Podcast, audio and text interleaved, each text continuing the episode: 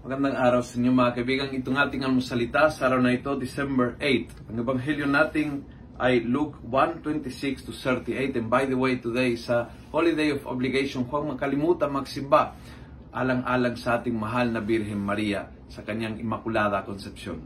Ang ebanghelyo, Luke 1:26 to 38 is the Annunciation. Uh, an angel was sent to a virgin who was betrothed to a man named Joseph of the family of David, and the virgin's name was Mary. The angel came to her and said, Rejoice, full of grace, the Lord is with you.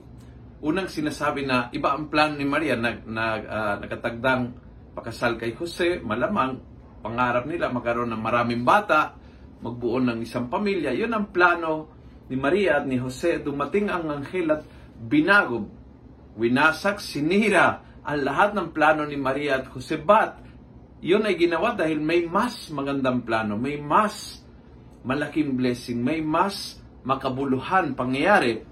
Kaya ang salita ng anghel is rejoice. Rejoice kahit sisirahin ko yung plano nyo. Rejoice kahit malulungkot kayo na hindi matutuloy lahat ng pinapangarap ninyo. Rejoice dahil ang nangarap para sa inyo ay ang Diyos. At kapag ang Diyos ay may plano, may dream for your life. Ito ay napakalaking blessing. Isang blessing na hindi abot, hindi kaya ng iyong imahinasyon ma-imagine. Isang blessing na hindi lang para sa iyo at malamang kapag ang Diyos ay nag-bless, ang blessing ito ay aapaw sa buong mundo. That's why we are celebrating that day. We are celebrating that birth. We are celebrating the Immaculate Conception. We are celebrating Mary kasi kahit 2,000 years dumaan, hindi pa tapos ang pasalamat ng sangkatauhan sa mga kahangahangang bagay ginawa ng Diyos sa pamamagitan ni Maria.